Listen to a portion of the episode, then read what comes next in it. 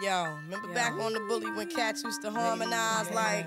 Yo, Yo. check situation. Yo, my men and my women, don't forget about the dean. This is not the most the king. Yo, it's about a thing. Uh, yo, Feel yo, real good, wave your hands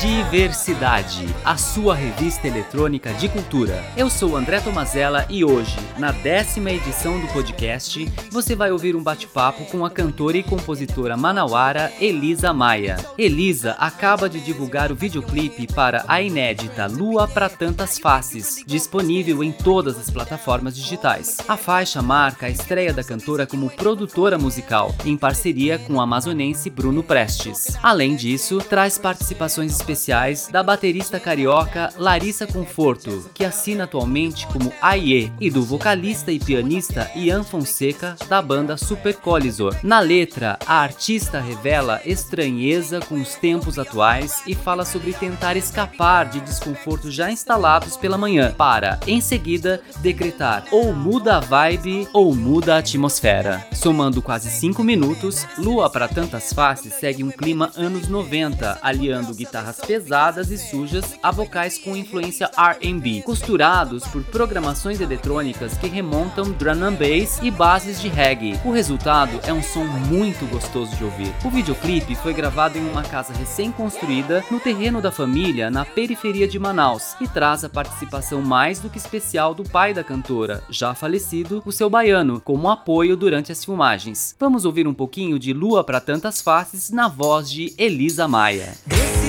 Lugares a lua que eu sairia pra olhar o céu.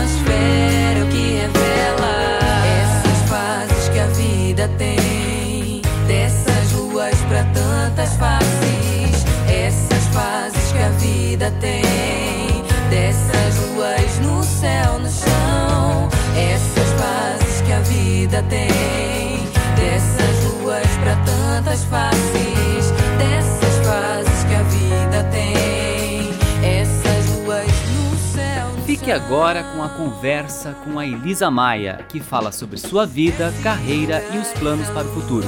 Oi, Elisa, tudo bem? É um prazer falar contigo. Olá, leitores e ouvintes do Diversidade. Aqui quem fala é Elisa Maia. Espero que vocês estejam bem, se cuidem ainda nesses tempos de pandemia, se resguardem, resguardem os seus mais velhos, as crianças. Espero que todos saiamos bem de todo esse momento esquisito. É isso. Um salve a todos. Para começar, seu nome completo e artístico, a cidade onde você nasceu e onde escolheu para viver. Eu sou Elisa Maia de Paula Assis. Meu nome artístico é Elisa Maia. Eu nasci em Manaus, capital do Amazonas. Moro aqui. Eventualmente saio para outras cidades, mas minha residência é na minha cidade natal, Manaus, Amazonas. Quando você descobriu que tinha talento para música, foi longo o caminho até conseguir gravar a sua primeira música e se tornar conhecida? Eu, na verdade, nunca teve um momento em que eu descobri que tinha talento pra música. Eu nasci numa família que de pessoas que cantavam naturalmente em casa, que ouviam muita música em casa, porque meus pais eh, são evangélicos. Então, eu já cresci ouvindo essa música na igreja, né? Desde entender que aquilo era, sei lá, alguma coisa especial naquele contexto. E aí, a partir do momento que eu comecei a entender, porque eu via minha mãe, inclusive, cantando na igreja em números especiais, eu chegou um, um dia que eu queria também cantar. E aí eu lembro, assim, muito num, num, num lugar muito distante da minha memória. Eu acho que antes mesmo de eu ir pra escola, no Jardim da Infância, assim, antes de eu ir pro Jardim da Infância, eu lembro num domingo de manhã, eu, a minha mãe ensaiou durante a semana eu cantar uma música, eu cantei a capela, assim, eu lembro a música até hoje. E aí, num domingo de manhã, eu fui lá e cantei, assim, meio tímida e tal, porque meio que, talvez meio que pensando, por que, que eu inventei isso? Mas eu fui lá e cantei a música. Era uma música sobre oração e tal. é isso. Não, não descobri que eu tinha um talento pra música. Eu só fui reproduzindo o que eu via em casa, reproduzindo o que os meus pais faziam. Meus pais me colocaram pra estudar música quando eu fiz uns oito anos. Então, assim, não teve momento que eu descobri que tinha um talento pra música. A música era uma coisa natural na minha casa e eu fui estudar e aí, enfim, a música tava ali o tempo todo. Eventualmente eu sabia que eu cantava bem, era afinada, tava nos corais, eu estudei piano, então eu sabia que eu tinha ali uma, mais do que aptidão, talvez, uma prazer, uma satisfação em fazer música e estar na música. Se foi longo o caminho até conseguir gravar a minha primeira música, longo no sentido de. Não longo exatamente, porque profissionalmente eu comecei a cantar em 2001, porque eu comecei a fazer parte de uma banda de reggae chamada Johnny Jack Mesclado, que é uma banda aqui da minha cidade. E quando eu entrei na banda, ela inclusive já tinha músicas próprias, e aí eu também comecei a compor dentro da banda. E aí eu acho que um ano depois eu tava gravando um primeiro disco com essa banda. Mas eu já era adulta, assim, eu estudei música a minha vida inteira, assim, de adolescente e tal. E aí com 21 anos eu comecei a cantar profissionalmente. Acho que com 22 foi quando eu gravei o primeiro disco com a Johnny Jack Mesclado. Na banda de reggae eu gravei dois discos. Agora demorou assim, por exemplo, eu passei oito anos da- na banda de reggae e aí depois eu saí da banda. Enfim, porque oito anos eu já eu queria fazer mais coisas em relação à música, assim, em termos de estética musical, estilos, né? Experimentar mais coisas. Eu já, já fazia alguns shows solo à parte da banda e tinham coisas que eu tava compondo e eu já tava cantando que não cabiam, assim, na banda de reggae e tal. Na verdade, não cabiam. Hoje, hoje em dia eu faço mais uma ideia, assim, porque não cabiam. Acho que não cabiam porque a galera queria sempre me manter naquele lugar ali de backing vocal, que eventualmente cantava, fazia um solo ou outro, e que tinha uma música, duas no disco e tal. Eu acho que hoje em dia eu visualizo um pouco desse medo, assim, de que a banda virasse Elisa Maia, assim, sabe? E aí demorou pra eu materializar o meu trabalho solo, assim. Eu comecei a cantar profissionalmente em 2001, mas só em 2013, né, que eu fui lançar o meu primeiro registro, que é o EP Ser da Cidade, que são cinco músicas que foram compostas por mim e tal. Então, demorou nesse sentido, assim, do meu trabalho solo. E continua demorando, assim, continua sendo um caminho longo. Eu tô lançando agora é, o primeiro de uma série de singles que eu devo lançar até dezembro, e eu tenho refletido muito sobre isso, sobre o quanto é, fazer música pra nós, né, pessoas negras, pessoas periféricas, pessoas que não são herdeiras, que não são ricas, né, o quanto nossa, a nossa trajetória é longa, apesar de que eu considero que eu tenho uma trajetória muito produtiva na música da minha cidade, com as pessoas, com as coisas que eu construo, com os projetos. Então, não são 20 anos esperando coisas acontecerem, é, são 20 anos construindo muita coisa com muita gente, colaborando com processos de muitas pessoas, mas eu tenho refletido muito isso sobre o tempo que as coisas demoram para pessoas como nós, né? Que tem que juntar recursos, tem que contar com o esforço de muitas pessoas também, né? Com a colaboração de muitos, porque se fosse só os relacionamentos baseados em dinheiro, a gente não fazia. Então, é isso sobre o caminho. Elisa, conta pra gente quais são as suas referências e influências musicais. As minhas referências, influências, assim, eu tô com 39 anos, né? Eu sou uma, eu fui uma adolescente roqueira dos anos 90, assim, década de 90, eu tava na escola fazendo o ensino médio e descobrindo rock and roll. E isso tem muito a ver também, talvez, com o fato de que nos anos 90 não tinha muita referência, assim, eh, juvenil, né? eh, negra eh, no Brasil. E aí, como eu não queria como eu já não gostava da ideia dessa, dessa mulher negra que era mulata, né, entre, entre muitas aspas, a referência de mulher negra nos anos 90 era, sei lá, Globeleza, Valéria Valença, sabe?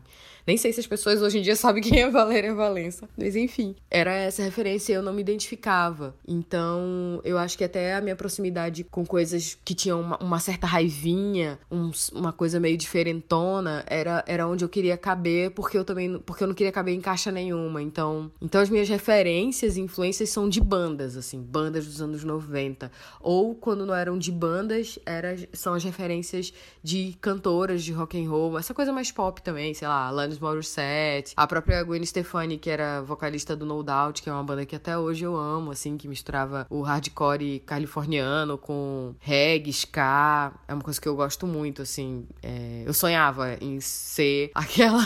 de ter aquela banda, sabe? Ter aquela energia, assim. Tipo, eu, ainda estudava piano, mas eu já tava. A minha cabeça já tava fervilhando, assim, com a coisa do rock. E aí, sei lá, dos anos 90 tem desde, sei lá, meu primeiro, primeiro CD que eu comprei era o acústico do Nirvana. Então eu era. Nos anos 90 eu era, era um mix, assim, de curtir grunge, essas cantoras de rock pop, porque elas eram compositoras, então já me conectava, sei lá, com a Alanis Morissette, com a Fiona Apple, que eram cantoras brancas, né? Porque ainda tem isso, né? A gente tem uma falta de representatividade dessa mulher no rock, ou pelo menos dessa mulher negra com visibilidade, né? Mas eu me identificava com aquela. uma certa raiva que, que essas cantoras tinham, uma certa atitude, as letras, que apesar de naquela época eu nem sabia inglês exatamente, mas sei lá, eu tinha acesso, comprava revistinha para entender o que elas estavam falando e super me identificava. Só que aí veio depois uma coisa que mudou, que aí traz a referência da música negra, porque com a coisa da MTV, né, vem as girl bands assim de R&B, né, das cantoras negras, aí vem a Lauryn Hill e tipo a Lauryn Hill abriu tudo para mim assim, tipo clareou, foi tipo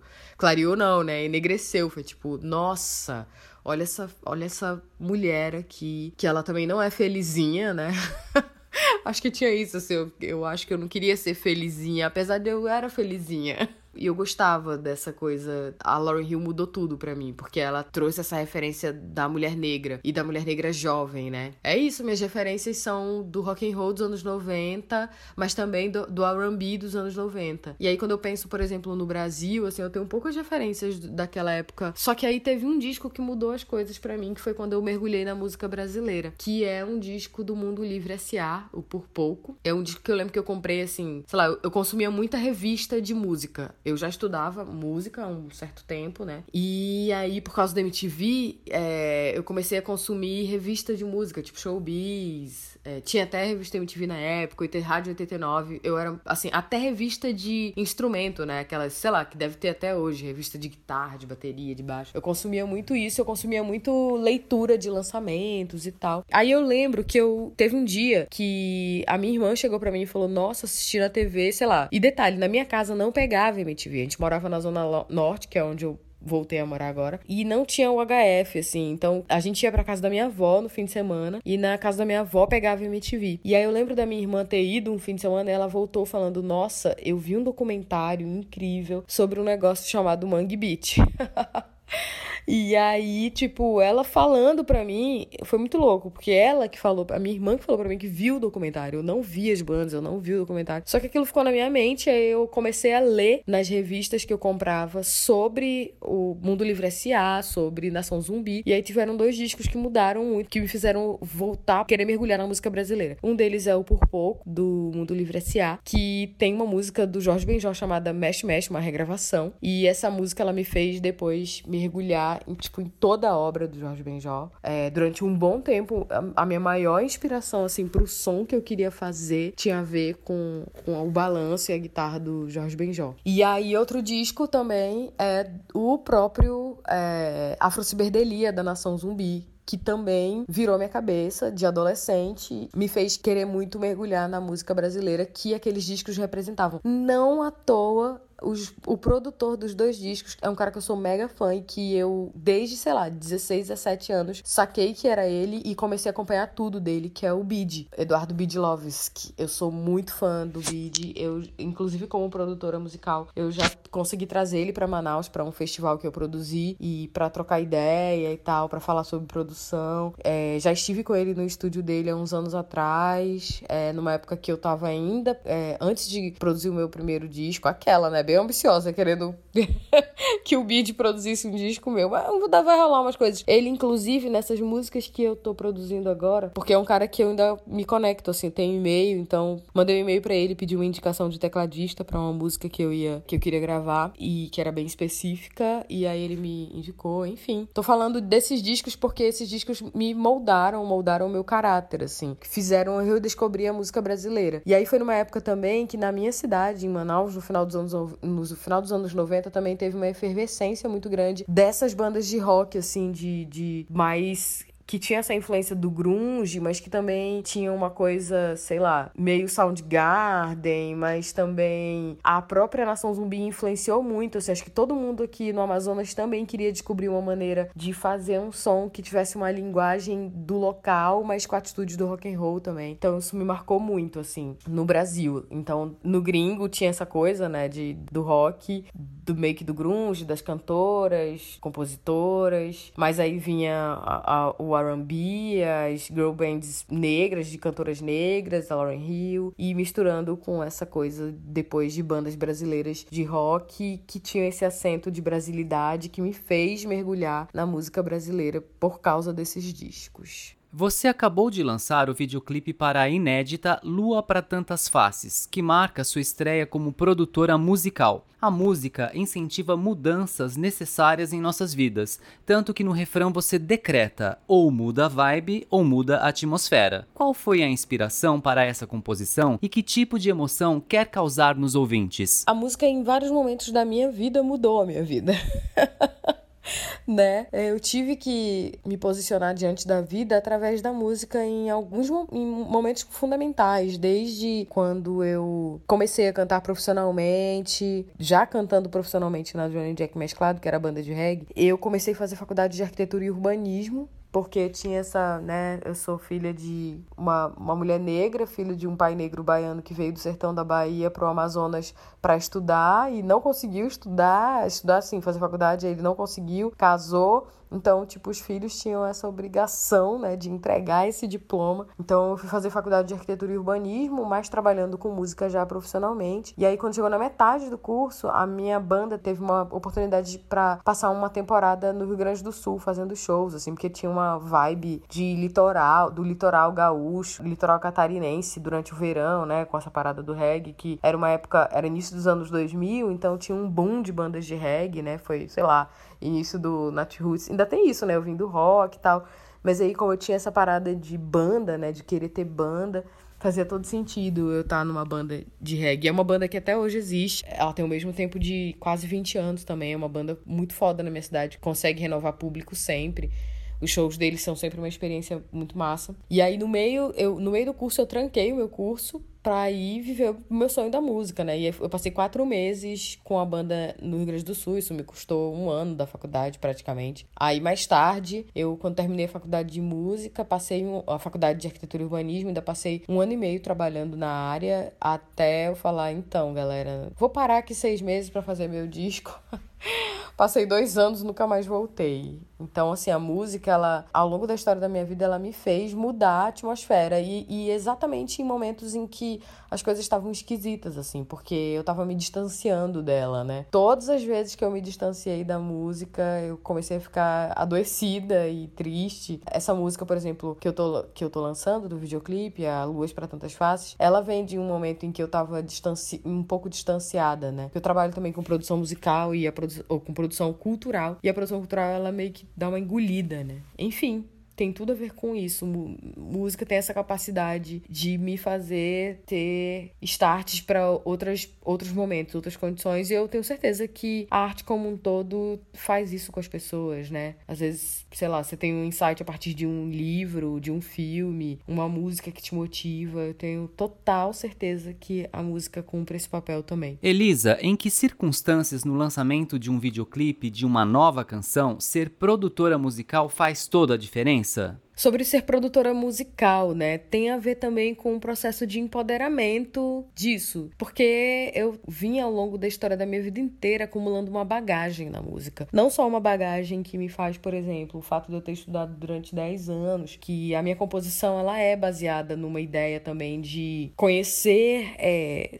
estrutura harmônica, melódica, então eu consigo dialogar minimamente ali com as pessoas que estão comigo nesses termos, né? Na, numa linguagem também porque eu componho no violão, mas a minha cabeça pensa como piano, aí a, a minha, as melodias nascem já com todas as, as camadas de vozes, porque eu cantei durante anos também em coral, regi coral, então é um processo longo também de me enxergar, de me empoderar como alguém que tem experiência, bagagem ouvido e sensibilidade, né? E aí isso também esbarra num, num processo que é ser produtor musical, ser produtora musical, não quer dizer necessariamente que você é engenheiro de áudio, que você domina software, o que é uma coisa que eu também estou estudando agora, tô, quer dizer, já venho me familiarizando, mas o meu processo da, com a produção musical, ele nasce também junto com esse com esse single, com essas novas músicas que eu vou lançar, porque eu comecei a entender que todas as escolhas, é, cada etapa, cada guitarra, cada virada de bateria, cada edição que a gente fez na música, tipo, eu tava lá. Nada foi feito sem eu estar do lado, aprovando, escolhendo o timbre, o volume,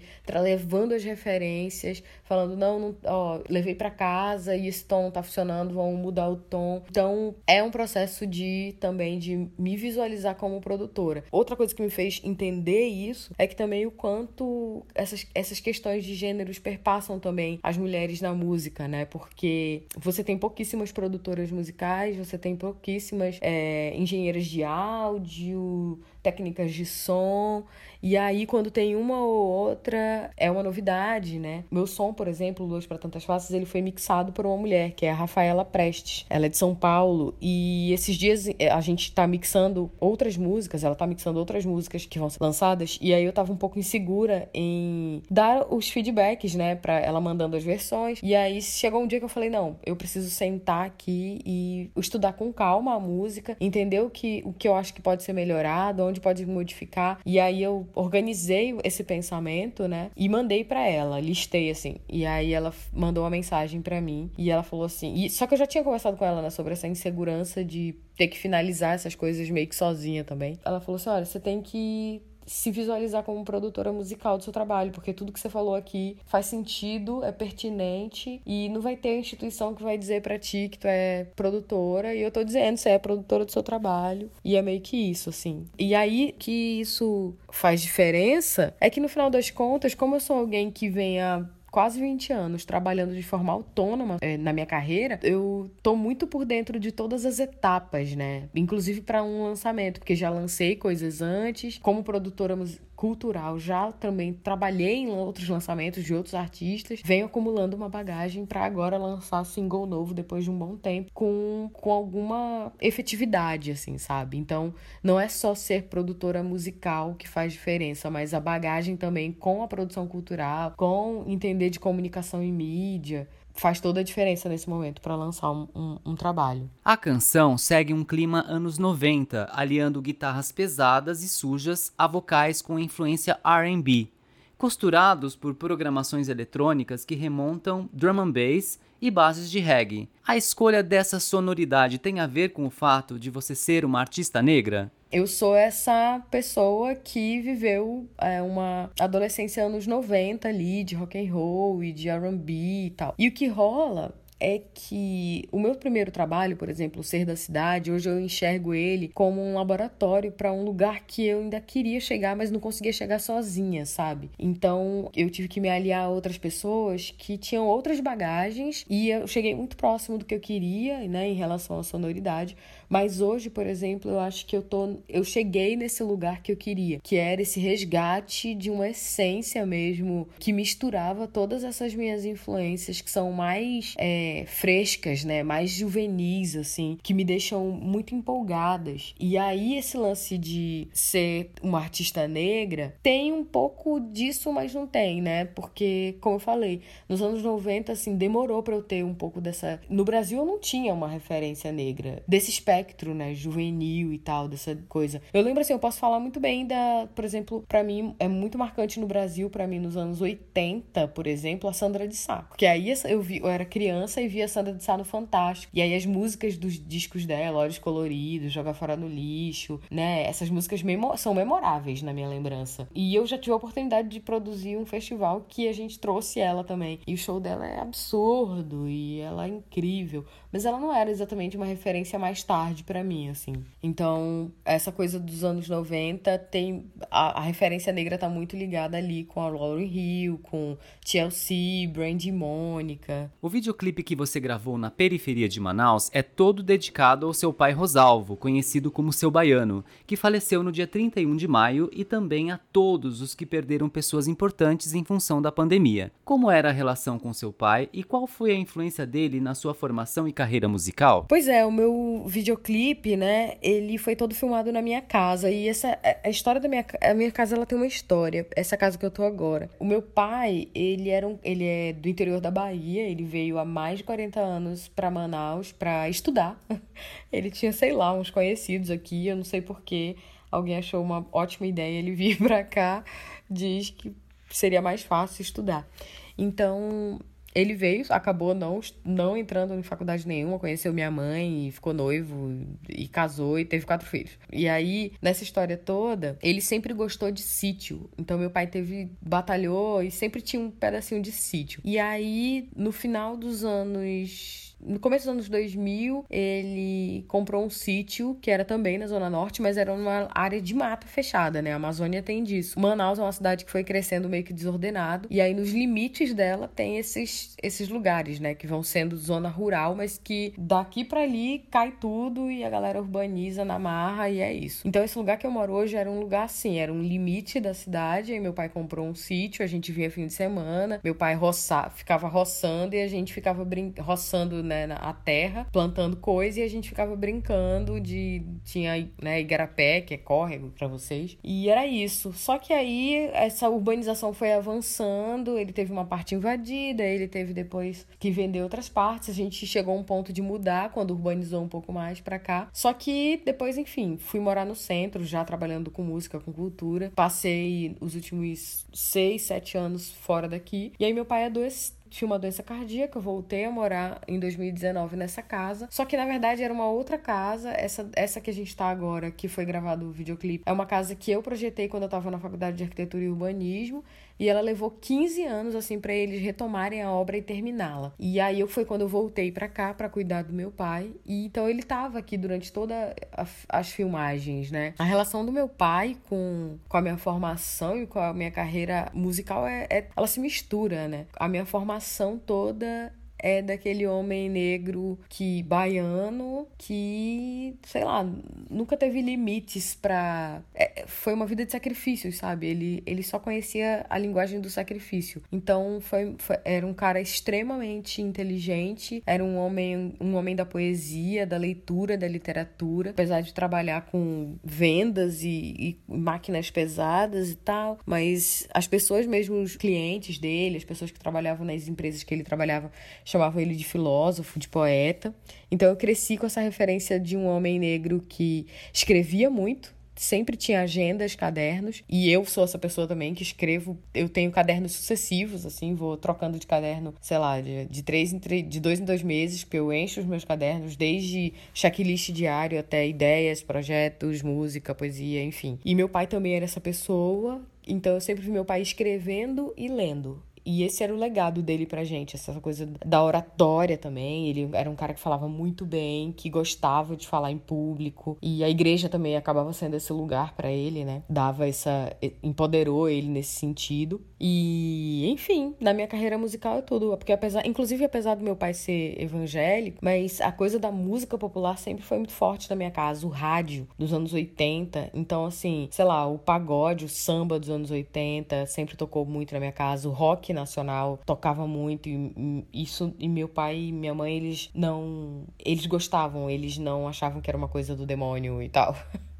tipo, não era pecado ouvir música do mundo, saca? Então, eu cresci com essa liberdade de ouvir de tudo, ouvir muita coisa, e ouvir meus pais cantando, inclusive essas coisas também. Não só coisa da igreja, mas ouvir eles cantando música popular também. É, o meu pai, por exemplo, ele é baiano, só que ele morou muito tempo também em Goiânia antes de vir para cá. E aí ele, ele foi policial militar durante uns três anos em Goiânia. E ele, por exemplo, falava pra gente, assim, pra mim e pra minha irmã, que ele, sei lá, nos anos 60, final dos anos 60, 60 para 70, ele, como policial, lá fazendo guarda para shows da Maria Bethânia, Gal Costa. E ele falava, assim, dessas experiências que era quase mágico. Essas mulheres, a Gal tocando violão e todo mundo sentadinho no ginásio e tal. E a gente ficava muito encantado por essas histórias. E fora que ele era um cara que sempre apoiou a gente estudar música, a gente gostava muito de música e tal. A minha irmã, eu tenho uma irmã, por exemplo, que ela chegou a fazer faculdade de música em Brasília, na UNB, ela flautista. Ela hoje faz outra coisa, ela é concursada federal, faz outra coisa, mas não, nunca se desvencilhou da música. Ela gosta muito de samba, de chorinho. Então ela canta e toca em grupos de samba em Brasília, ainda hoje mora lá. Então, assim, a vida do meu pai e a nossa vida com a música,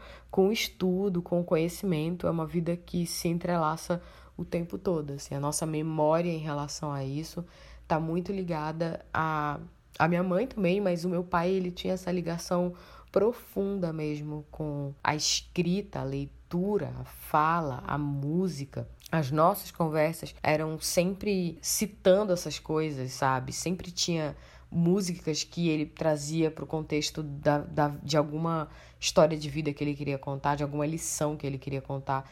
E, tipo, da nossa parte também, da minha e da minha irmã, do tipo de ficar falando, ai, ah, respondia também com alguma letra de música. Então, esse era, essa é a total influência, assim, do meu pai na minha vida e na minha carreira na música. Lua para Tantas Faces é apenas a primeira de uma série de canções que você vai lançar. O que os ouvintes poderão esperar dos próximos trabalhos e projetos futuros? Ah, dos próximos trabalhos, é, Luz para Tantas Faces é a primeira de uma série de quatro singles que deverão ser lançados até novembro, uma por mês. É, a próxima música se chama Sol de Setembro, porque é uma música que faz alusão ao que a gente chama de alto verãozão aqui no norte, que é muito quente, não chove. Então, setembro, outubro, é, não venham.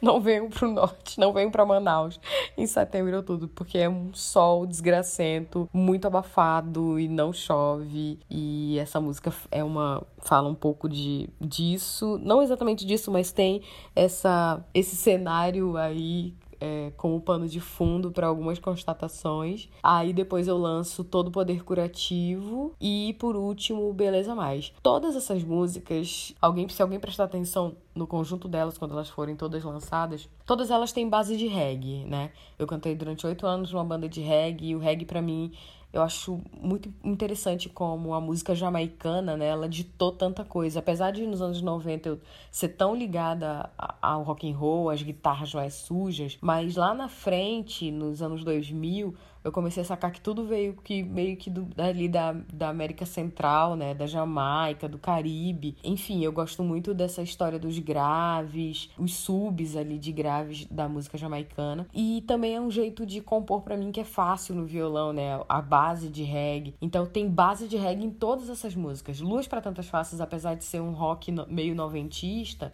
e ter os vocais mais R&B, é, né? As camadas de vocais mas se você for prestar atenção, em alguns momentos essa, essa base de reggae acontece. Então, tem essa presença muito forte do reggae em todas as músicas. E elas também refletem um pouco essa todas elas são sobre um certo desconforto. Elas são músicas que foram compostas já tem um tempo já tem uns dois anos três anos já estava esquisito. eu já estava refletindo sobre um certo estranhamento, mas era um estranhamento também de constatações, assim, de que eu, lugares que eu estava chegando, sabe? Do tipo, Sol de Setembro é uma música que fala da mulher que dança sozinha, saca? Então, tipo, nem era uma visão triste exatamente dessa mulher dançando só, mas era uma visão realista, assim, do tipo, ok, essa mulher dança sozinha, às vezes é chato, mas às vezes ela se engana, né? Ela se entrega, mas, mas é uma constatação de tipo, tá tudo certo também. Todo poder curativo é um pouco sobre, sobre quando a gente tá sem, sem coração mesmo para dar para as coisas e a gente busca enxergar qual é a nossa missão. Era um pouco eu falando para mim mesma que eu precisava voltar ali para o que me motivava, que no final das contas era a música mesmo. Era um momento em que eu tava falando, olha, volta pra música, volta a fazer música, que isso vai ser apaziguado, vai ser que, essas dores vão ser equilibradas, apaziguadas. E aí, por último, vem Beleza Mais, que é também um reggae mais, mais escancarado, assim, também, mas com misturado com beat eletrônico. Quase todas as músicas, essas quatro músicas, elas todas têm texturas eletrônicas também, que é uma coisa meio marcante, né, dos anos 90, dessa coisa de usar os instrumentos orgânicos, mas ter também. Já era um ensaio desse pop que a gente tem hoje, né? Então tava no meio do caminho, era um híbrido de orgânico e eletrônico. E aí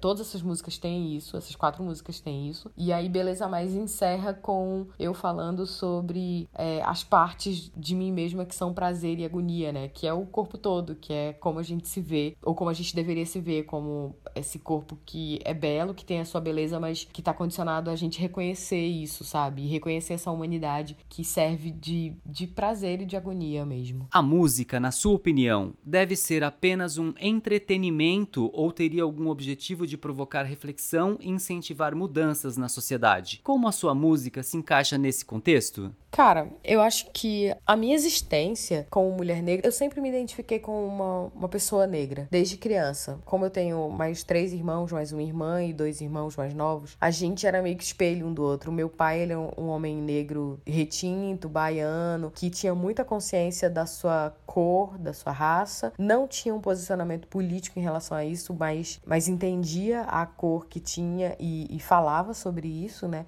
A família do meu pai é toda negra e eu cheguei a conhecer todo mundo, viajei várias vezes para Goiânia, não para Bahia, mas Goiânia estava a maior parte dos parentes. Então, eu já me reconhecia desde criança. Então, eu acho que quando você tem essa, esse reconhecimento, a sua existência já é política. E a minha música não poderia deixar de ser. É óbvio que ao longo dos últimos anos, a gente vem reforçando, é, inclusive enxergando no outro, né, a construção de uma consciência política racial, racial, né? Então, talvez as minhas músicas não falem exatamente de uma maneira óbvia sobre questões de raça, mas sensorialmente eu sei que tem questões ali colocadas nas minhas músicas que tem angústias que perpassam pela minha existência como, como uma mulher negra, que não é igual a ser uma mulher branca. Não são os mesmos dilemas, são tem outros dilemas colocados. Então eu não acho que é possível, dentro da minha condição e da minha consciência, construir uma atuação artística que não seja política. E, inclusive, isso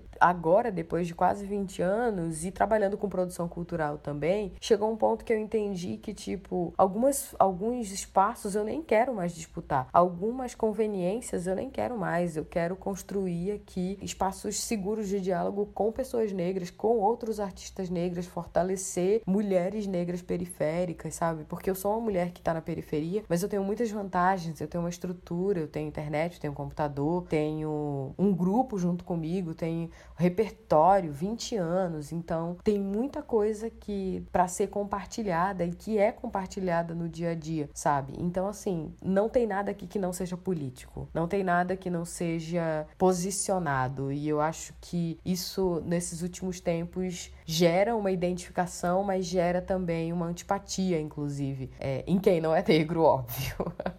né? Em quem não, não se vê representado pelo que eu falo, ou por quem eu sou, ou pela minha fala mesmo. Eu sinto que cada vez mais tem um incômodo ali, mas isso, enfim, me deixa tranquila para inclusive não gastar energia onde as pessoas não se sentem representadas, estar tá perto de quem, de quem representa mesmo, sabe? Como é ser artista em um mundo totalmente digital marcado pelas redes sociais e suas bolhas de opinião? Como que você faz para divulgar o seu trabalho nesse contexto? Eu passei por todas essas modificações, né? Eu, em 2011, eu tava gravando CD. Essa era a realidade. É, em 2011, a gente tava mandando CD para São Paulo. 2011 não, em 2001, né? Com a Johnny Jack mesclado, por exemplo. A gente tava mandando CD para ser vendido em São Paulo, lá no Johnny B. Good, entendeu? Na galeria do rock. Esse era o nosso, era, era o nosso sonho, era o nosso fetiche, assim. Tá com o nosso CD na prateleira da loja de reggae, entendeu? E aí veio mudando tudo. Aí veio MySpace, aí eu, eu, eu tinha MySpace e colocava minhas demos ali. Quando eu lancei o meu EP em 2013, nem tinha plataformas digitais consolidadas no Brasil. O que tinha era o SoundCloud e no máximo você fazia o seu site e você hospedava sua música ali para download, que foi o que eu fiz. Pouco tempo depois eu não tinha mais nem site, tipo, não dava mais conta, né? O meu EP, por exemplo, ele só entrou nas plataformas digitais dois anos depois, que foi quando já tava mais consolidado Spotify no Brasil, on RPM e tal, sei lá, veio o Trattori. Então eu passei por todas essas modificações e hoje, agora nesse contexto pandêmico, né? Em que o meio digital ele é o único lugar que a gente pode ocupar nesse momento, com responsabilidade, né? Sinceramente, a gente tá no meio do caminho ainda. Eu ainda não sei o que vai ser. Tenho lido muita coisa, como eu também sou produtora cultural, eu também consumo muita informação para entender quais são os futuros disso, né? E assim, me parece que a live, ao mesmo tempo que tem um desgaste da live, a live é o novo, ela veio para ficar.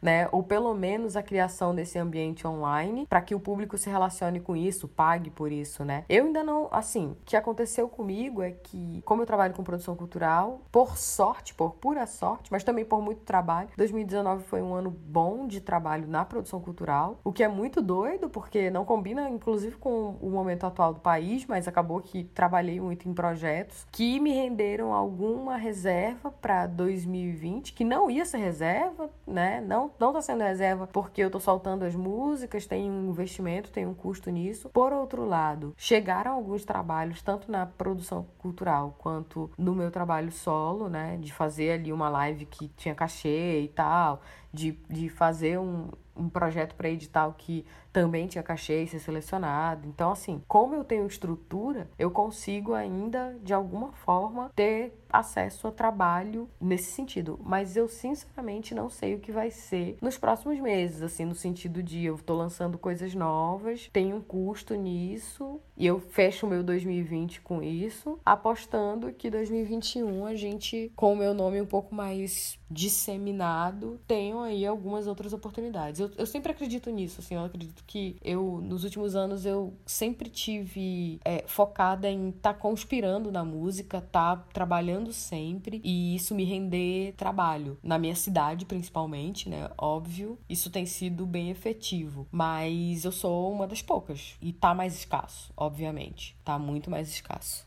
Sobreviver com música é difícil? É possível ser remunerado pelas plataformas de streaming ou shows é que contam?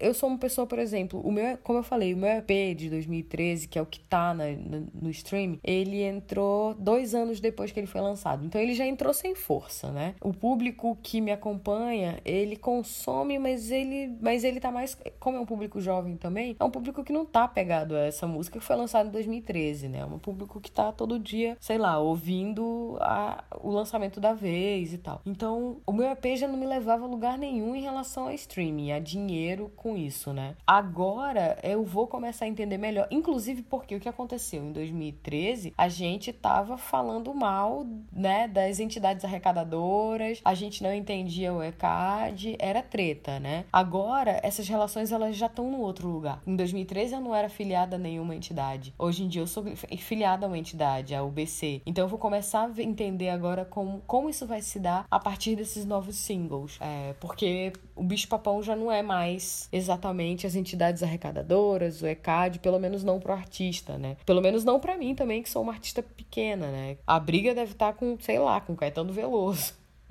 né? Com Zezé de Camargo e Luciano, enfim. Então eu vou laboratoriar um pouco isso agora. Em 2019 eu fiz muito show. Eu fiz um planejamento de fazer show todos os meses, todo mês, e eu fiz muito mais que um show por mês e com o meu show, quer dizer, só as minhas músicas, é um formato de 40 a 50 minutos. Eu formatei um show para ser, eu já tava mexendo com o software, né, que é o Ableton Live, que é um, um software que serve tanto para produção musical quanto para apresentações ao vivo. Então eu já tava reduzindo a minha estrutura para que eu conseguisse conseguisse circular mais na minha própria cidade. E isso me rendeu muito trabalho em 2019. Então, eu queria ter projetado isso também para porque 2020 a ideia era que eu saísse com esse show que é compacto, que é só eu mesma, pelo Brasil, né? O que não aconteceu por conta da pandemia. Então, 2011, 2021 isso é uma incógnita. Em tempos de quarentena, em função da pandemia, muitos artistas encontraram nas lives uma maneira de manter viva a troca com seu público. Alguns até conseguem fazer disso uma atividade lucrativa em função do apoio de marcas. Como está sendo a sua quarentena? Você tem feito lives? Tem conseguido alguma forma de remuneração? E quem quiser conferir você ao vivo, quais são os canais? Fomos todos, né? Absolutamente todos pegos de surpresa. E eu entrei em quarentena mais ou menos dia 15 de março. Meu pai, ele já tinha um problema cardíaco, então ele precisava ficar resguardado. Então todo mundo ficou resguardado na minha casa também por conta dele. Eu não consegui reagir assim durante 40 dias. Eu via todo mundo fazendo live no Instagram, no Facebook e, e pedindo para as pessoas darem curtidas nas páginas lá no, no canal no YouTube, eu fiquei um pouco tempo assim, tipo, pouco tempo não, fiquei 40 dias tentando entender, lidando com meu pai, com os cuidados com meu pai e falando, cara, não tô na vibe de fazer live, não entendi ainda. E aí, no meio disso tudo, meu pai faleceu, né? Então, eu vim fazer minha primeira live com eu acho que um mês do meu pai falecido. E essa primeira live ela foi uma oportunidade de uma empresa daqui da cidade que por indicação chegou no meu nome para fazer umas lives sobre música, bem-estar, né, e não sei o quê. E enfim, eles me pagaram um cachê. Então, tem tudo isso, né? Eu eu, depois disso, eu fiz umas duas lives, assim, em parcerias com pessoas, com amigos, com canais que cobrem música. Só que depois disso eu não fiz mais. Eu tô agora, como eu vou lançar coisas novas, eu tô me planejando para fazer umas lives um pouco mais estruturadas, com, sabe, com um equipamento mais profissional. Tô pensando em como fazer isso e, e também pensar nisso como um produto para as minhas redes, né? Já que eu vou ter que fazer uma live que num primeiro momento não tem patrocínios, né? Porque, olha, sou uma artista do, mesmo na minha cidade que tem alguma visibilidade. Ainda sou uma artista que não tem lá grandes números. Então, se é para eu criar uma estrutura melhor para fazer lives, que esse material vire um produto dentro das minhas redes, né? Então, eu estou me estruturando para isso e entender quais são os efeitos disso, né? E aí pensar mesmo em formas de remuneração. Eu já tenho, assim, eu tenho amigos que fizeram lives com pensando cachê solidário, pensando contribuições solidárias, né? Que disponibilizaram as suas contas ali pra galera é, fazer depósitos, transferências. Foi bem interessante, eu achei que super válido. Pode ser que ainda experimente uma possibilidade dessas, né? Como você define o momento político pelo qual está passando o Brasil? Você se sente representada pelo atual presidente, pelos congressistas? E o que precisa mudar para que tenhamos uma sociedade mais justa e menos desigual? Cara, o momento político do Brasil é o pior, né? é o mais desesperador possível. Eu, né, sou anti-Bolsonaro totalmente, fora Bolsonaro, não enxergo qualquer possibilidade de Bolsonaro, paz e amor, coisa nenhuma, sabe? Para mim, é a palavra de ordem é fora Bolsonaro, total. Eu sou um pouco pessimista na minha visão de, de vida. Eu sou um pouco pessimista porque eu sou um pouco sem fé, né? E eu acho que o sistema político tal como ele tá, como ele é, ele tem muitos problemas, ele dificulta muito pessoas que tenham disposição para as modificações que a gente precisa. Por outro lado, eu não, não sou ingênua, né?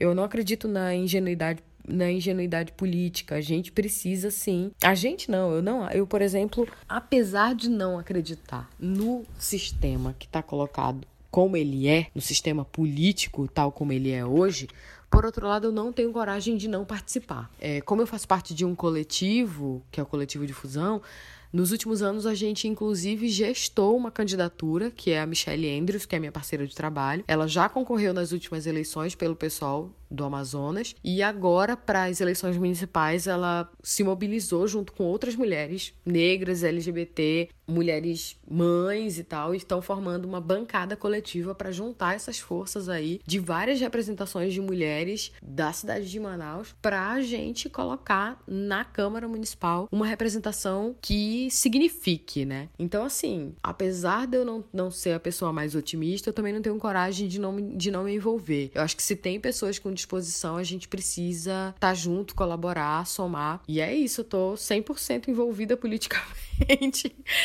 100%, não estou envolvida 100% na, na, na campanha política, mas estou envolvida sim na missão de, de pensar aí é, de disseminar quais são os candidatos que a gente pode estar tá pautando para alguma transformação possível. Tenho pensado muito sobre, por exemplo, essa última, essa onda que a gente teve, né, nos últimos meses de, né, as pessoas se dizerem antirracistas e tal. Eu tenho desafiado as pessoas que me acompanham a pensarem atitudes antirracistas. E aí eu acho que a grande prova agora antirracista vai ser nesse pleito municipal de 2020 a gente eleger pessoas negras negras, eleger mulheres negras, ele, eleger lideranças LGBTQIA negras, sabe? Tipo assim, mano, se você é branco, se você se diz antirracista, então tá na hora de você colocar aí a representação mais real da sociedade. Afinal de contas, somos 54% da população brasileira e não estamos representados lá, inclusive porque a branquitude, ela não, né, não pensa fora da caixa dela de privilégios. Então, essa é a hora de cobrar essa fatura, sabe? Dos antirracistas aí, das pessoas que colocaram aí seus posts pretos, né? Os Black Thursdays, começar a fazer essa cobrança, né? Tipo, tá, beleza, você é antirracista, então vem aqui, vem ajudar na, na candidatura aqui da mana negra, da mulher negra ali, do, do LGBTQIA mais negro, vamos, vamos reverter esse quadro aí, vamos virar esse jogo. E é isso, esse é meu posicionamento político. Só acredito nisso, inclusive, para pensar, para sonhar com uma sociedade menos desigual. É isso. E agora, o tradicional jogo rápido. Fiquei pensando, eu, eu sou péssima pra filme, gente. eu sou. Minha vida é tão música, assim. E aí, quando eu vou, sei lá, tentar desaluviar, acabo, acabo vendo série e tal. Mas, assim, eu lembrei de um filme que eu assisti, acho que tem dois anos. E é um filme que nem é recente, é um filme de 1986 do Spike Lee, que é o She's Gotta Have It que tem a famosa Nola Darling como protagonista. Inclusive, ele reeditou uma série, né, pro Netflix com esse nome, que é o She's Gotta Have It. Tem duas temporadas, se não me engano. É bem polêmico, inclusive, porque, afinal de contas, é o Spike Lee, ele é, por mais ele é, ele é um homem, né? E ele escreve pra, com, pra mulher. Tipo, o filme de 86 é, é escrito, dirigido, produzido, montado, editado por ele, porque ele estava na faculdade ainda, né? De cinema, com orçamento baixíssimo. Mas eu adoro aquela estética. Eu adoro a personagem da Nola. Eu adoro é, a versão né, de, de 1986. As cores, tem uma coisa minimalista, porque eu me identifico muito com essa coisa mais simples, minimalista, né? Do figurino. A coisa da cama dela é linda. E essa ideia da. Né, tem, tem uma glamorização também da artista ali, dessa coisa da liberdade sexual, é uma coisa que me encanta muito. Eu tô muito mais hoje em dia ligada a uma ideia de liberdade, não liberdade sexual na, da forma mais clichê, mas dessa mulher que, que vive de uma maneira mais leve, mais livre, sem essa expectativa e sem essa pressão de, de né, de de estar tá num relacionamento, da família. Eu não acredito em nada disso mais. Tô com 39 anos, tô num outro lugar, assim, acho que. Então, enfim, era para ser rápido. eu adoro esse filme. É, ele tem problemas e a gente poderia debater horas sobre os problemas dele, mas eu adoro a Nola Darling. Eu gosto muito, inclusive, da série. Também acho que é bem problemático várias coisas, mas acho que ela acho que aponta algum um debate, aponta caminhos para debates muito interessantes, principalmente se fala, se a gente for falar de sendo uma mulher negra, né? A gente tem aí questões de preterimento, mas eu acredito que o preterimento ele nem tá é, só quando, sei lá, quando a gente fala da solidão da mulher negra, eu acho que o preterimento ele tá, inclusive, na nossa agência também, quando a gente faz escolhas afetivas ou não. Então, a Nola Darling me contempla em vários sentidos. Então, She's Gotta Have It, do Spike Lee, de 1986, é o meu filme escolhido. Uma música. Cara, eu tenho muita dificuldade, mas eu, eu quero falar de duas músicas, na verdade. Uma música é uma das minhas músicas favoritas da vida, que é Knock Me Down, do Red Hot Chili Peppers. Acho que ela tem, tem um pouco a ver com. A Luz para Tantas Faces tem um pouco a ver com Knock Me Down. Knock Me Down é uma música extremamente vibrante, né? Dá vontade de dançar, mas a mensagem dela é triste. é o Anthony Kids ali chorando a morte do melhor amigo dele que morreu de overdose, que era o guitarrista do Red Hot Chili Peppers. E aí ele fala no refrão, né, que quando ele tiver alto demais, quando ele tiver eufórico demais, derruba ele, né, que ele não tá bem. E eu gosto muito dessa dicotomia, assim, né, de você tá falante e tá eufórico, quando na verdade você tá, sei lá, quebrado por dentro. Essa música, inclusive, tá num disco chamado Mother's Milk. Ela estreia, esse disco estreia o John Frusciante na guitarra, que que é um guitarrista que eu amo e, enfim, amo essa música, que Knock Me Down do Red Hot Chili Peppers, mas só que ultimamente eu ouvi demais, ouvi demais o Clube da Esquina. É, foi um disco que esses dias, quando meu pai morreu, assim, eu passei uma semana ouvindo esse disco. E então a música, uma música desse disco que fala muito para mim nesses últimos dias é Janela Lateral do Loborges. Sei lá, quando eu, eu escuto, é, parece que tá falando pro meu pai, então eu escuto, eu escolho também Janela Lateral do Loborges. Um livro, eu vou escolher um livro bem da época da escola. o Cortiço do Álvaro de Azevedo. Eu lembro que o Cortiço ali é leitura obrigatória, né? Porque ele inaugura um movimento que é o naturalismo realismo. No Brasil, obviamente, porque né, em Portugal tem o representante maior, é o Essa de Queiroz. E só que eu li, eu li, eu fui, eu não li na escola o Cortiço, sei lá porque a leitura estava lá como obrigatória. Os professores da época não pediram nada obrigatório em relação a ele, e eu não li, mas eu tinha o livro. Aí eu fui ler, sei lá, depois que eu saí da escola, já com uns 20 e poucos anos, eu adorei o livro, e aí eu mergulhei nesse universo. Eu li tudo do Álvaro de Azevedo, aí eu fui ler tudo do Essa de Queiroz. Aí eu comecei a ler tudo do Machado de Assis, porque todos estão meio que nesse, nesse universo do naturalismo e realismo. Eu adoro, eu sou, eu sou prolixa, vocês já devem ter percebido. Então eu adoro a riqueza de detalhes que tem nesses livros. É, eu tenho partes deles dele decorado na minha cabeça, sabe? Do tipo, ah, porque o cortiço acordava e aí tinha o cheiro do cortiço, o tilintar das xícaras de café de manhã cedo e tal. Ele é um livro problemático também, né? Porque tem ali a tem uma personagem, uma mulher negra que ela é animalizada, né? Ela é hipersexualizada e tal. E eu fiquei agora pensando sobre esse livro, valia muito a pena ler. Eu já li ele mais de uma vez, mas hoje, ou talvez hoje em 2020, valha muito a pena ler ele novamente. Ah, lembrei de um livro agora que, na verdade, dois livros, a Maria Car... a Carolina Maria de Jesus, que todo mundo fala do Casa de Despejo, mas eu adoro o Casa de Alvenaria também, que vem depois do Casa de Despejo. É um livro maravilhoso porque já mostra ela fora da, do cortiço da favela de Canindé, né? Fora da favela e vai aprofundando ali dores, né, questões dela que não são mais a fome, não é mais a miséria. Enfim, é um livro, para mim, encantador também. Casa de Alvenaria, da Carolina Maria de Jesus. Vamos lá. Um compositor e uma compositora. Ser mais rápido agora. Compositor, Jorge Benjó. Conta histórias, é lúdico. Adoro, adoro Jorge Benjó. E compositora, eu vou citar a Joyce, que é uma cantora que foi muito produtiva na década de 80, né? Ela é uma compositora foda. Tem coisas muito lindas da Joyce, muito, muito. Eu escutei recentemente um disco que é da década de 80, que é o Feminina, se eu não me engano. E é um disco que foi todo composto por ela é absurdamente feminino mesmo. Ela fala de uma mulher e de várias mulheres, né? Dela como mãe, dela como amante. E é maravilhoso. Eu adoro esse disco da Joyce. Então cito esses dois compositores, Jorge Benjó, brasileiros, né? Jorge Benjó e Joyce. Intérprete que faz você vibrar. Aí eu vou colocar coisas mais novas. Larissa Luz, a baiana.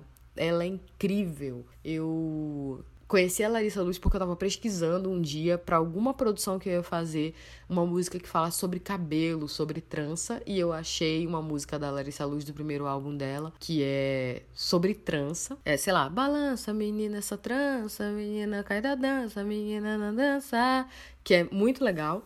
E aí eu conheci ela por causa dessa música que eu fui pesquisar. E mais tarde, sei lá, uns dois anos depois, eu vi que ela lançou ela lançou um disco, no, ela lançou uns dois discos e foi muito comentado, mas eu ouvi assim os discos e, enfim, segui, não me prendeu no primeiro momento. Só que aí eu fui para São Paulo e eu assisti um show dela no Nasci em São Paulo, que é um evento que eu já fui três anos seguidos, que é um evento de business da música. E aí eu assisti um show dela no CCSP de 20 minutos. Cara, meu Deus, assim, foram 20 minutos arrasadores. Foi 20 minutos de arrancando cabeças. Esse show me mudou. Eu comecei a entender que, tipo, amiga, entendeu? Tem que ser Larissa Luz. Tem que fazer show que nem a Larissa Luz. E é muito refer... e ela acaba sendo uma referência porque o show dela, o formato, já era com menos músicos, né? Não é aquela coisa com bateria, baixo e tal. Era percussão, um, um, percuss... um percussionista também que usa de elementos eletrônicos e um guitarrista. E tinha as bailarinas, então, enfim, ela já é uma referência fodida e ela é uma intérprete, ela é uma cantora absurda. E aí depois, por causa desse show, eu me apaixonei pelo último disco dela. É, bonecas pretas é tipo, quando eu quero, quando eu quero que sair com a energia certa, a energia no lugar, é essa música que eu escuto. Um amor. O amor para mim, eu vou falar de tem aqui um amor, né? Eu coloquei uma coisa mais subjetiva, que é para mim o amor que vem da amizade, o afeto, né? Os afetos estão nas amiz na amizade. Para mim a amizade é um sentimento antigo, sabe? Eu, eu, eu gosto dessa profundidade da amizade e essa amizade que ela pode ser que é o, que é o amor que, que tá na amizade também, que pode ser amizade com seu parceiro afetivo, que pode ser a amizade, quando eu falo do meu pai, por exemplo, que a gente tinha é, já na idade madura, eu reconhecia como amizade, como uma parceria muito profunda, sabe? Não era só um amor de pai, saca? Não era tão simples assim, não é explicado tão simples assim. Então, um amor para mim é o amor que vem da amizade. Uma paixão além da música, padarias. Cara, eu não sou uma pessoa que saio para comer, jantar, não sei o que, tipo, eu não chamo as pessoas para jantar, eu chamo as pessoas para tomarem café no fim da tarde na padaria. Infelizmente, fazem cinco meses que eu não tomo um café na padaria, porque, por motivos óbvios, não estou afim de me aglomerar. As pessoas já estão fazendo isso, mas eu não tô nessa vibe ainda.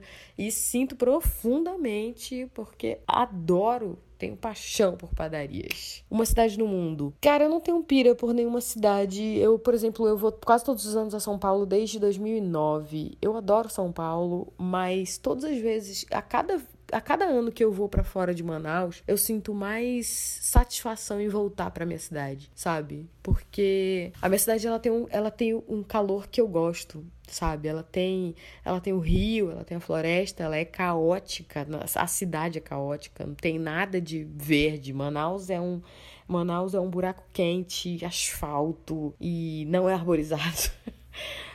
toda a floresta ela tá no entorno da cidade, então a gente tem que se afastar também um pouco. Eu sou privilegiada ainda porque moro a 100 metros de uma reserva, que é a Reserva Duque, que é a maior floresta é, urbana do Brasil, do território, em território urbano do Brasil. Então eu tô mais perto, mas mesmo assim eu não vou a 100 metros da minha casa para ir ver o mato.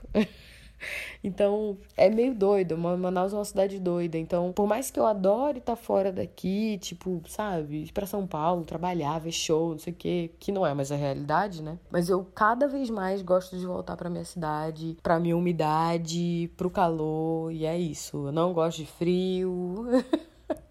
Gosto de calor e é isso. A melhor cidade do mundo para mim é a minha cidade mesmo, é Manaus. Família e amigos. Cara, cada um, um numa camada, os afetos, nessa costura que não acaba. Eu escrevi isso. é isso, sabe? Eu falei antes sobre o amor que vem da amizade. Para mim, família e amigos estão nesse lugar. Eles estão a minha família, que é o pai, a mãe, os irmãos. É, eu cresci numa família, né, que se entende como funcional. E só que agora na idade adulta eu percebo que esse amor que a gente fala, né, sobre esse amor que a gente dá para mãe, para pai, ele tem nuances, né? Ele o, o amor do, da mãe, do e do pai para o filho, o filho para o pai e para o irmão. Cada um tem uma história, tem um jeito, tem uma costura. Então não é tão simples assim, né? Os amigos é a mesma coisa. Quando a gente chega na fase adulta, a gente. A gente e na fase bem adulta, né? Porque eu tô com 39 anos, então demorei também para entender isso. Cada amizade é uma história, se liga através de uma coisa. Eu tenho, eu tenho alguns pouquíssimos amigos da época de escola que não tem nada a ver com a, hoje com a com a minha profissão, mas eu tenho vários amigos que estão ligados à minha profissão e que são meus parceiros de, de projetos e de música e de coisas que fazemos juntos. E cada uma dessas relações, elas merecem e elas precisam que elas sejam cuidadas e avaliadas de forma única, sabe? Então, eu tenho tido essa tenho tido essa nitidez assim com a maturidade, com a, com a, com essa idade mais avançada, né? Com essa idade mais adulta. então, para mim, a família e amigos estão nesse lugar aí de construção de afetos, de, de prestar atenção quais são as costuras, o que que nos liga mesmo. Casamento gay. Aliás, cara, eu nem acredito mais no casamento hétero, entendeu? Eu não bato palma pra hétero casando. Eu só fortaleço o casamento dos, das, dos meus amigos LGBTs, LGBTQIA+, entendeu? Por mim, só os LGBTQIA+, casavam. Pra mim, a, hetero, a heteronormatividade, a ideia de casamento heteronormativo já era, tá fadado, já, tipo, mano descobre aí um outro jeito, porque, sabe, deixa só eles LGBTs agora desfrutarem desse privilégio aqui de estabelecer afetividades, constituir família, sei lá, comprar apartamento junto, e é isso. Adoção de crianças. Eu não quero ter filhos. Cheguei já nesse lugar que entendi que não vou ter filhos. Mas a adoção sempre foi uma conversa na minha casa. Assim, os meus pais, apesar de eles terem tido quatro filhos, né? O que já foi muita coisa, já foi muito, muita luta. Mas o meu pai, por exemplo, ele, ele falava minha, né, poder cuidar de outras crianças e tal. Eles não puderam, no final das contas, mas isso sempre foi uma, um assunto na minha família.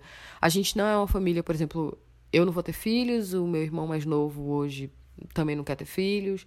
A minha irmã agora já teve filho depois de com 37 anos, o meu outro irmão teve um filho também, já depois dos 30 e tantos, então tá todo mundo querendo parar por aí mesmo.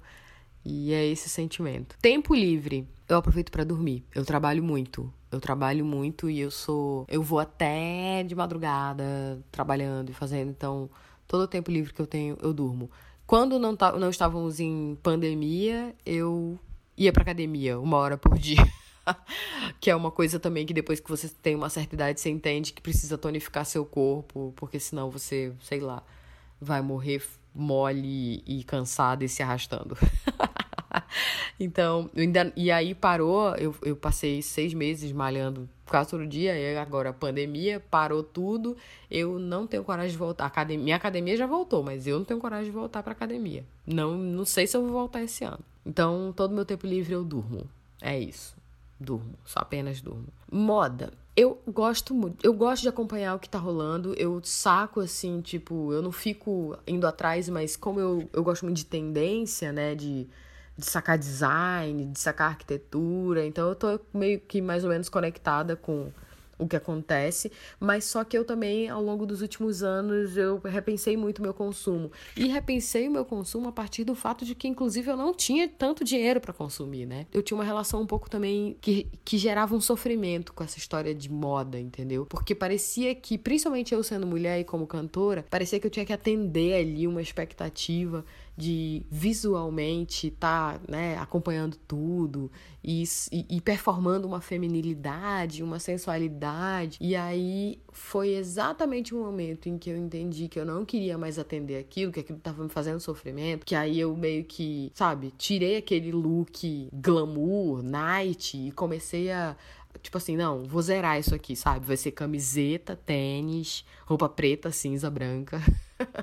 Teve esse momento, assim, sei lá, uns quase dois anos de só isso. Aí agora, em 2019, eu comecei a ter um certo prazer com essa coisa da moda, mas por conta dos brechós, porque como eu mudei para um eu mudei para um lugar que é periferia e que inclusive tem mais brechós porque a periferia consome esse brechó. E aí eu passei a encontrar no brechó coisas que tavam, começavam a sair desse lugar que era básico e minimalista, mas que tinha que eu começava a brincar mais com uma ideia de peças únicas, de uma coisa não óbvia, mas que também dialogava com o que eu tava vendo de, de tendência e que uma tendência que me, me agradava. Então, é meio que isso a minha relação com a moda. Tem a ver com consumo consciente. Eu não sei há quanto tempo, por exemplo, eu não comprava é, em fast fashion, sabe? Então, tipo, nem quero, nem, nem acho mais interessante, assim. Olho e falo, ai, não vejo mais graça. Sempre acho que no brechó eu vou achar alguma coisa que tem mais personalidade. E invariavelmente, eu acho. Uma provocação, eu vou provocar usando as palavras do, de um amigo meu que é rapper, que é o Vitor Xamã, que é amazonense, mas é um expoente do rap nacional. Eu vou fazer uma provocação com uma frase dele. Ele fala numa música que a vida inteira vocês procuraram um norte, mas eu vim dizer que eu vim de lá.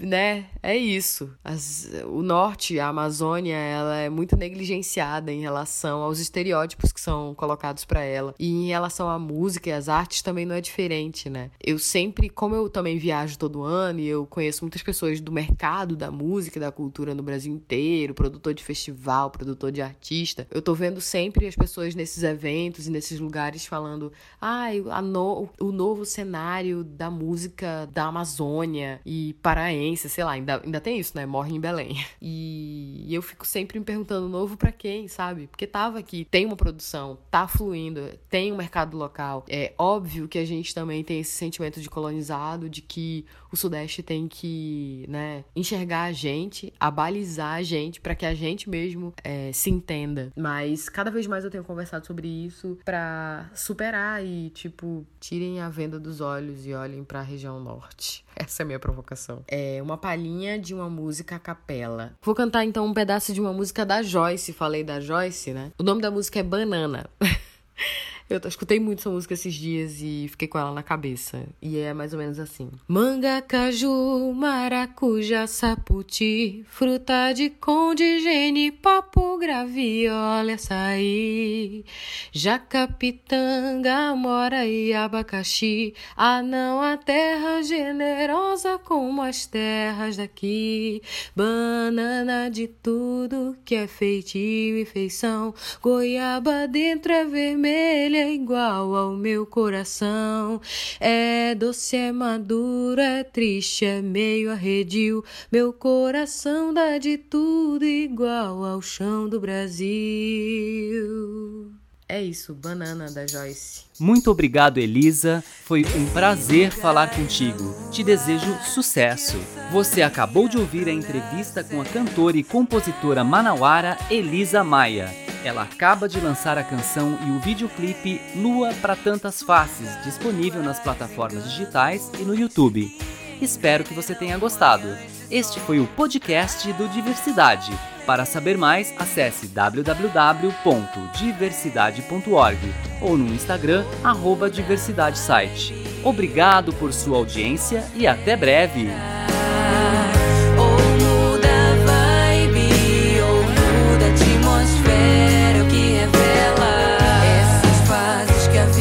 Tem. Dessas ruas pra tantas faces, essas que a vida tem.